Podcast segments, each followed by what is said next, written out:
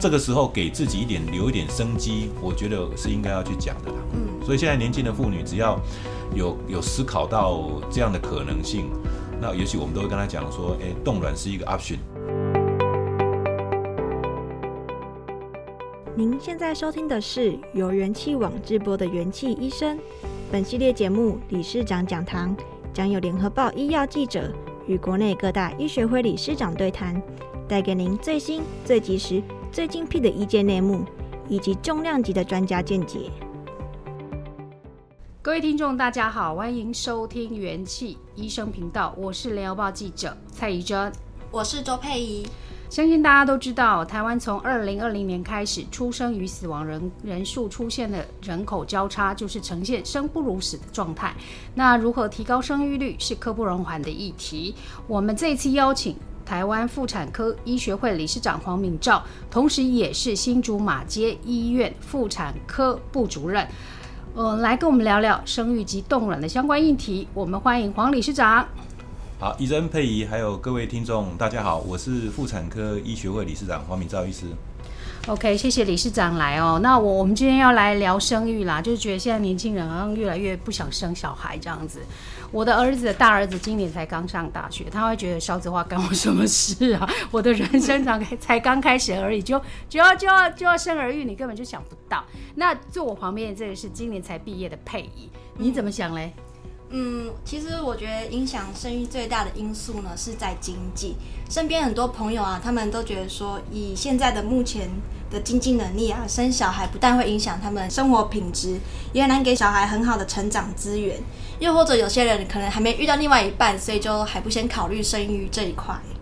所以听起来哦，现在年轻朋友对于要生育的这件事情，其实都呃不会列在第一优先啦。那我我们想请教一下下理事长，就是说，依你的临床经验来看哦，现在怀孕的人数跟年龄分布有什么样的状况？尤其今年是虎年呐、啊，看起来那个出生人口也岌岌可危哦。是啊，忧心忡忡，忧心忡忡。我我们去看内政部统计处的报告，就是说今年一到六月哈。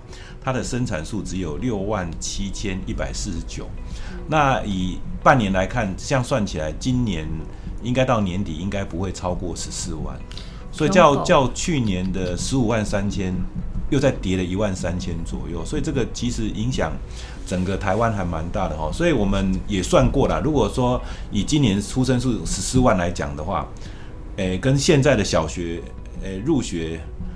七年后来比，大概会少两千班的小学，因为平现在平均一般大概二十三人左右嘛，差不多。对啊，所以如果以今年跟六年后去比，七年后去比，大概会少两千班左右。刚好就像刚才讲的虎年的效应，嗯，那加上那个疫情的关系哈，两个共伴在一起，造成的冲击更大。那为什么疫情？大家过去都觉得，哎，有疫情宝宝。呃，对呀，哎，对对，前几年不是这样讲，开始的时候大家讲说，哎，希望疫情宝宝创造人口红利，其实是反过来的。为什么？因为台湾哈的的的小朋友以婚生子女比较多，嗯，就是我们结婚以后才会生小孩，所以我们的非婚生子女大概只有四 percent 跟五 percent 左右而已，哦，而不像例如说国外有些人基本上不不结婚，他们生小孩，像法国也许五成六成，他们都不需要结婚，他们也许养小孩生小孩都没有问题，嗯，那疫情的关系冲击就是我们的结婚对数，也是从内政部的统计。这几年每年都少一万对，一万对，一万对，从十二万、十一万、十万一直往下走。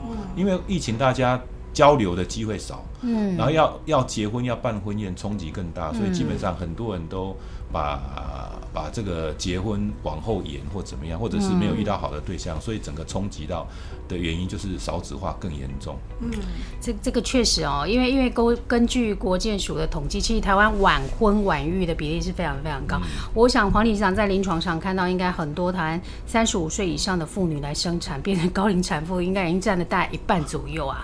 那造成母婴环境生产的环境不健康，呃，提升这些风险也非常的高。那这几年就是。是，嗯，许多的艺人呐、女艺人就会选择去冻卵啦。像前阵子生宝宝的林志玲，之前也是这样子。还有一些艺人李佳薇啊、蔡淑臻啊，那他们都会想要去说，我先在年轻的时候，我先把卵子给冻起来，是不是会比较好？那这样子也带起一波的风潮啊。那您在临床上看到有没有看到这样子的现象？那现在的这种看起来像是一个产业啦，有没有成长的幅度？大概有多少？好，我们先讲哈，我们讲高龄产妇。我们过去的定义是三十五岁生的时候满三十五岁叫高龄产妇，所以今天基本上大概有三成多的妇女都是高龄产妇。所以我们现在妇产科医学会也要纠正，慢慢纠正高龄产妇这个名字，因为高龄有一点点好像歧视这些，嗯，呃，比较年纪大的对想生小孩的人。但是台湾的确这个趋势，其实不是只有台湾的，国际的趋势都可以出现这个怀孕年龄逐渐往上升的趋势，这是国际的趋势。所以用高龄好像会变成他们会觉得哇，高龄压力大，或者高龄有点歧视哈。所以将来这部分是不是要去修正，让高龄变成大龄产妇或什么，用其他的比较中性的字眼，嗯，好，让这些人觉得不会怀孕的压力那么大，嗯，那也许在怀孕的心情上会比较好一点点。那的确，年纪大的妈妈她的生产的并发症相对比较多，因为本来年纪大以后，相对内科疾病啊、心血管疾病啊、高血压，或者是小朋友染色体异常的机会会比较高一点点。那回过头来，我们也讲到为什么不孕的的的趋势越来越高哈？因为女孩子，我们从那个生理上面去看，就是说。大概过三十七、三十八岁以后，她女性的排卵功能会明显的下降。嗯，好、哦，那卵子的品质会随着年纪越高，会越来不越来不好。嗯，啊，所以现在很多人，他如果预期他没有想要那么早结婚，或没有想要那么早生小孩，也许因为工作，他要在事业上奋斗，所以他就会选择像刚才讲，已经讲冻冻卵这个。途径去走，嗯，那冻卵是这样子哈，他年轻的时候可以取到很多的卵冻下来，它的卵的品质相对比你年纪大取的卵的品质要来得好，嗯，那我们来讲，例如说你今年已经四十岁了，四十一岁你要去取一个卵，可能花很多的精血哦、精力、钱才取到几颗卵，嗯，那你可能在三十几岁的时候，哎，它的冻卵的过程当中，一次就可以取到十几二十颗好的卵。哦，所以有些人现在开始会会想要先提早去冻卵，做一些我们讲卵实力，先储存自己的那个、哦、那个将来的，作为将来自己生育的考虑哈。嗯。哦、那当然冻卵也有很多的迷失啊，很多人是说，那到底什么时候冻卵比较好？嗯。那其实二十岁要不要冻卵？三十岁不要冻卵，嗯，好，而我们国际上也有统计，如果三十岁以下去冻卵，基本上将来使用到那卵的机会不高，因为他后来也许遇到对象，他就自然怀孕、自然生小孩了，所以这个时候你冻卵得到的成效相对是比较低的，在三十岁以下，对啊，那如果过三十三八到四十以上，你要去冻卵的时候，其实这个时候。卵的品质相对比较差，那我刚才讲的，你的取卵的过程当中耗费的这些的的的事情就会比较多，那取到的卵不一定会比较好一点点。嗯，啊，所以有时候大概在鼓励，尤其靠近在三十五岁左右这个年龄，如果真的未未来的规划有人生有要生小孩的规划，可是也许还没有那么早的时候。这个时候有有可能就会思考到要不要去做个冻卵，嗯，那这个时候给自己一点留一点生机，我觉得是应该要去讲的啦。嗯，所以现在年轻的妇女只要有有思考到这样的可能性，那也许我们都会跟他讲说，哎，冻卵是一个 option。嗯。嗯，那除了年龄之外，还有什么样的人可以做冻卵？其实哈，除了年龄以外哈，冻卵还有很多，例如说像我们癌症的病人。嗯，好，现在我们也在推这个癌症的生育权的问题，就是说，是。癌症的病人他可能要未来，现在有些像乳癌啊，什么癌症很多都年轻化了，嗯嗯，都很。所以如果年纪轻三十几岁没有生过小孩的，要接受癌症的治疗，他必须要做化疗，嗯，必须要做放射线治疗，好，那这个些人我们会在鼓励在做这些进一步的治疗的一直空窗期的时间，也许利用一个月的时间，半个月的时间就去取一些卵出来。那先冻着，那将来等到他的癌症治疗完成了以后，哦恢复健康的时候，这个时候还有卵可以再种回去，不然接受放射线治疗或者化疗完以后，他这个卵的卵将来也许他就排不出任何卵了，因为这个化学治疗或放射性治疗直接间接都会伤到我们的卵巢里面的储存卵泡的品质。嗯，所以它不见得它的卵巢的功能是会恢复的，不见得，很难讲，很难讲，对啊，所以这个在癌症的部分，目前在。哎，癌症病人治疗年轻妇女的部部分生育权也要跟他们做适当的考量，所以现在大部分的医学中心在癌症治疗部分都会做一些咨商，嗯，哦，看看有没有想要做一个哎挽救生机的一个机会，嗯嗯嗯，那就是说，呃，前阵子是志玲姐姐她生一个小孩，嗯、好像是她三十九岁的时候，她就冻了九颗卵，嗯、但她好像结婚后还是过了一段时间呢才怀孕，为什么感觉怀孕还是有点困难？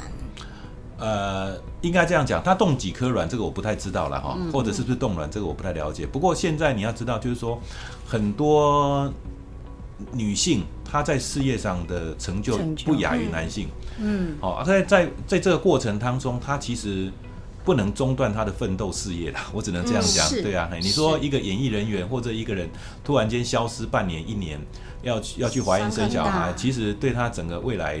的影响，那这个也是社会我们在两性平权上面应该要更努力的东西的。嗯、我们应该考虑到女性她本来因为生小孩的过程当中，她是为了国家贡献，这部分不应该去折损她的战斗力，而让她你回来职场以后，就就她的可能工作的延续性或者往上 promotion 的机会就下降。嗯、啊，所以很多女性的确，诶，在奋斗的过程当中，她真的有把事业做考量，所以很多事业有成的人才考虑想要动卵。嗯，哎呀，甚至现在。诶，如果没有软的时候，或者是它变成去找代理孕母到国外去，这个可以看到最近有有一些例子都跑到美国去，嗯、哦，去找代理孕母，花很多钱，嗯、花更多钱。那我们刚刚有在讲，谈说，因为比较现实、最现及时的问题就是说冻卵，它像现在看起来像一个保险。嗯、那女生对女生来讲也是一个选择，但是问题是冻卵冻在那里，它能冻多久？我们一次要取多少颗才算那个量才足够啊？因为毕竟它是要以未来未来使用为目的嘛。那呃解冻的时候需要有没有一些条件？因为，诶产业开始变成产业化，那那这一些的周边的一些环境或是周边的一些配备，应该是也也是需要起来吧？哦，因为不孕症的发展，哈，生殖医学的发展治疗，这十几二十年来真的。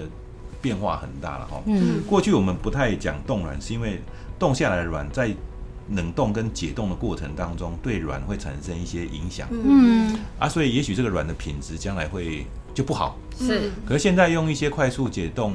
冷冻解冻哈，减少这个卵的冰晶的产生的时候，这个卵跟取到的正常的新鲜的卵品质上是一样的，嗯、所以这个是一个很重要的发展。嗯、因为这样的卵的品质，那我们就可以相信说，那卵可以放很久，自己可以放多久？我想放非常久都没有问题。呀那可是也会牵涉到一个问题，就是说，女孩子到底她生小的年龄怎么样？那五五年前有一个新闻，就六十二岁的，对对对对对，是是是生小孩嘛？生小孩是。那他当然六十二岁，他不可能有自己卵，他也没有冻卵，那个时候没有冻卵，他应该用的应该还是人家捐赠的卵。嗯，好，那像这种我们讲超高龄，就是年纪更大的的这个孕妇生产，它相对的风险有两个，一个所谓的生理上的风险，嗯，因为这种他生小孩完，你想看看他六十二岁生小孩。那他小朋友读大学的时候，他八十二岁了，嗯，是是啊，所以其实这个东西，也许在生完小孩以后，他就可能面临到身体上面有一些变化。所以过去在国外有些案例，就是很高龄的的产妇生完小孩，后来得乳癌或者怎样，一年后、半年后，她这个妈妈就过世了。嗯，那那我只为了满足生小孩，但是这个小朋友将来的的照顾权。哦，抚养、成长，谁来陪他？嗯、这个应应该都是我们要去思考的哈。所以后来我们在跟生殖医学有讨论过以后哈，原则上来讲，大概也是 follow 美国生殖医学会的建议，大概五十五岁以上不太建议做人工生殖的技术了哈。对，然后五十岁以上，如果说有一些疾病上，例如说有心脏病、高血压什么的，这个时候也不太建议去做，所以尽量还是把。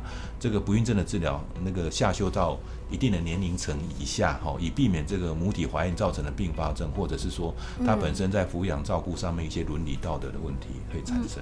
嗯嗯，嗯，所以所以基本上我们刚刚有谈到，就是说刚刚讲的那个伦理方面的问题，嗯、你老来得子这件事情好像很高兴，但问题是你的身体能不能？承受得了，或是说、嗯、你有没有办法活得这么久去照顾你的孩子，都是一回事啊。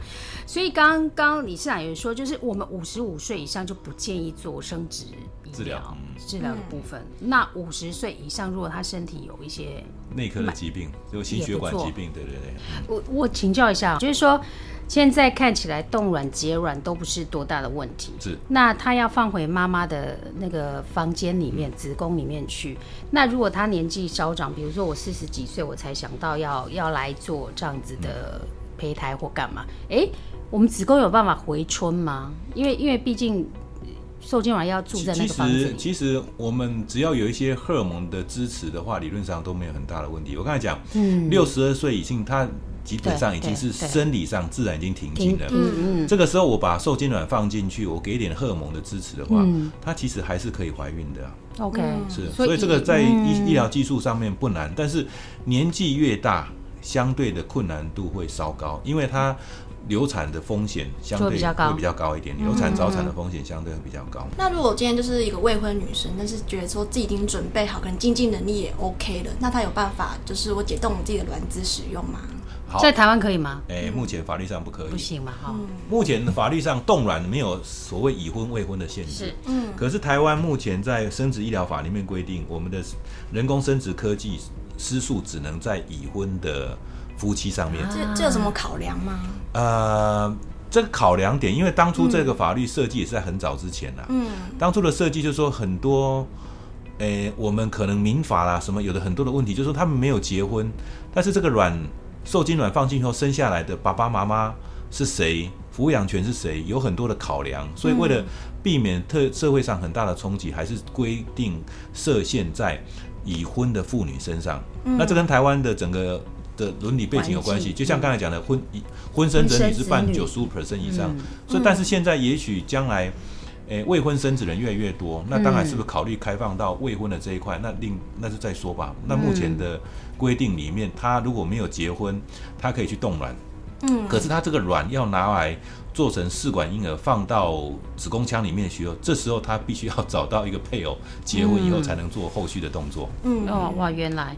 那嗯、呃，现在政府要扩大很多生育跟不孕症的补助，像刚才有讲到的那一些，但有不包含纯冻卵这样子。有需要的人可能就要自费十呃大概十万元平均，然后后续每年要支付大概印象中是八千元的管理费。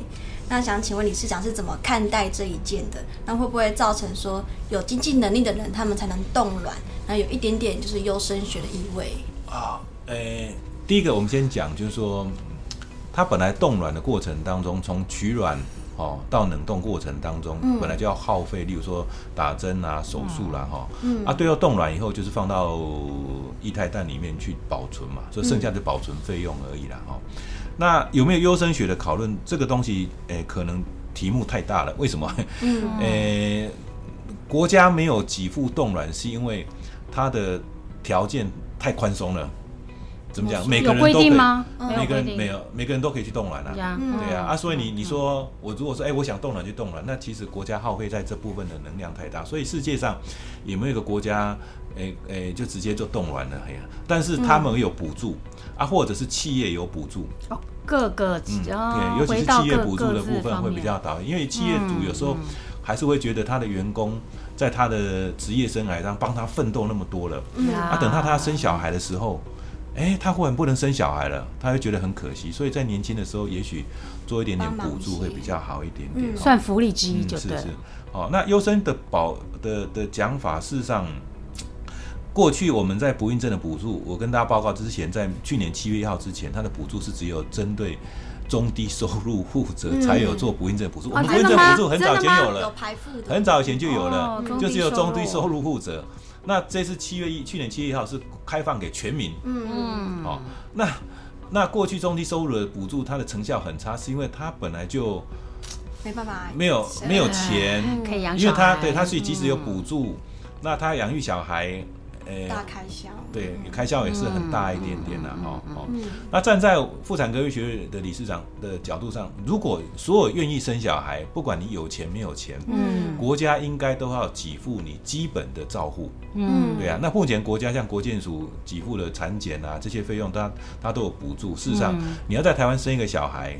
你不要走到很高端的状况下，基本上不会那么困难。嗯，哎呀啊，所以我们我们在意的就是后面的养育问题啦。是所以就像你刚才讲的，一开始经济是最大的考量，因为你想要到哦养个小孩，哎，可能托儿所、幼儿园。所以以前郭台铭那时候要选要要竞选的时候，他说，哎，六岁以下国家养。我我其实还蛮赞同这样的制度。其实国家应该少子化。你看看哈，我们民国七十年的时候。是升四十一万人左右。嗯，那如果以今年到年底不到十四万，其实降那么多。嗯，那国家在这部分的的健保啦，哈，或者是国民健康署的这些产检的那些钱，可以省下多少钱？是啊，那这些钱应该是投注在后面的那个养育的部分。那怀孕的部分，有愿意怀孕的人，我们应该给他更好的照顾，更友善。嗯，啊，所以我们也希望，例如说，像现在有些县市政府补那个什么。诶，怀孕的交通费用，嗯，我们要把怀孕塑造成一个友善环境，友善不是友善，而是怀孕是一个很骄傲的事情。你怀孕的人拿着你的那个卡片，我就可以坐计程车去做产检，嗯，对不对？哎，你你不用跟他挤公车，不用那么辛苦，对啊，他只要有怀孕的时候，他可以得到很多社会，诶，很多优惠的一些补助，或者是包括坐车乘车的费用，什么都可以减免，都不要。那这样子，其实我觉得给这些愿意怀孕的人。嗯，好，多一点点的骄傲的的的态度在里面。那第二个，我们也慢慢知道这个准爸爸的角色越来越重要。嗯嗯，哎呀，因为嗯，先生另一半的支持会让这个怀孕的过程当中更顺利，所以国外的统计报告对生下一胎的意愿也会比较高。哦，哎呀啊，所以我们今年母亲节开始有推一个准爸爸神队友的活动，就希望大家陪产检。那我们临床上也看到，就是说。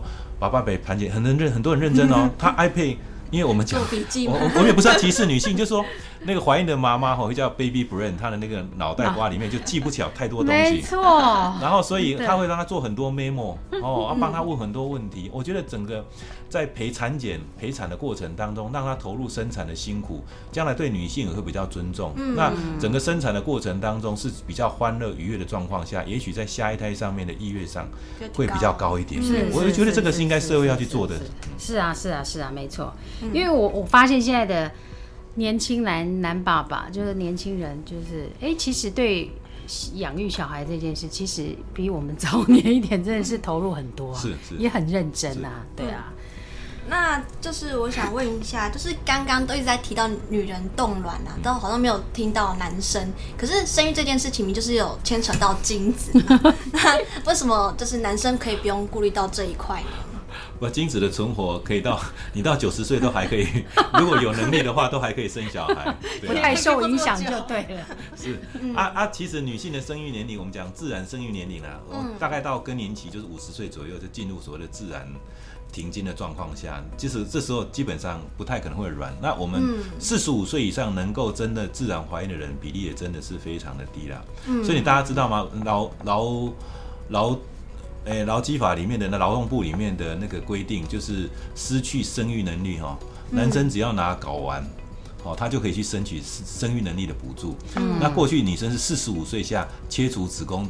或卵巢才能申请那个丧失生育能力的补助。那最近也放宽了，嗯、只要女性拿子宫跟拿卵巢，嗯、没有四十五年岁的设限。这、嗯、最主要理由就是说，哎、欸，其实现在看到冻卵，它其实子宫还在，它它到五十岁到五十五岁要生小孩也都可以有。哦，对啊，所以一些女权运动也觉得说，啊，为什么女性要受限在四十五岁才能才能拿到那个丧失生育能力的补助？嗯、所以现在今年也开放了，把年纪拿掉了，把年纪拿掉了。嗯嗯，OK OK，好，我们今天非常谢谢黄理事长今天来跟我们分享有关于生育跟冻卵的议题哦。我想即使现在很难定出确切的怀孕时间表，但是各位女性朋友或是有需求的夫妇不妨可以考虑一下冻卵，当做是未来的一个选择哦。那我们下次见喽，拜拜，拜拜，拜拜，谢谢，谢谢，感谢各位收听。如果喜欢这集内容，您可以在元气网医生频道。重听本集节目，并阅读精彩报道，也记得订阅我们，留下好评，或是留言告诉我们您的想法。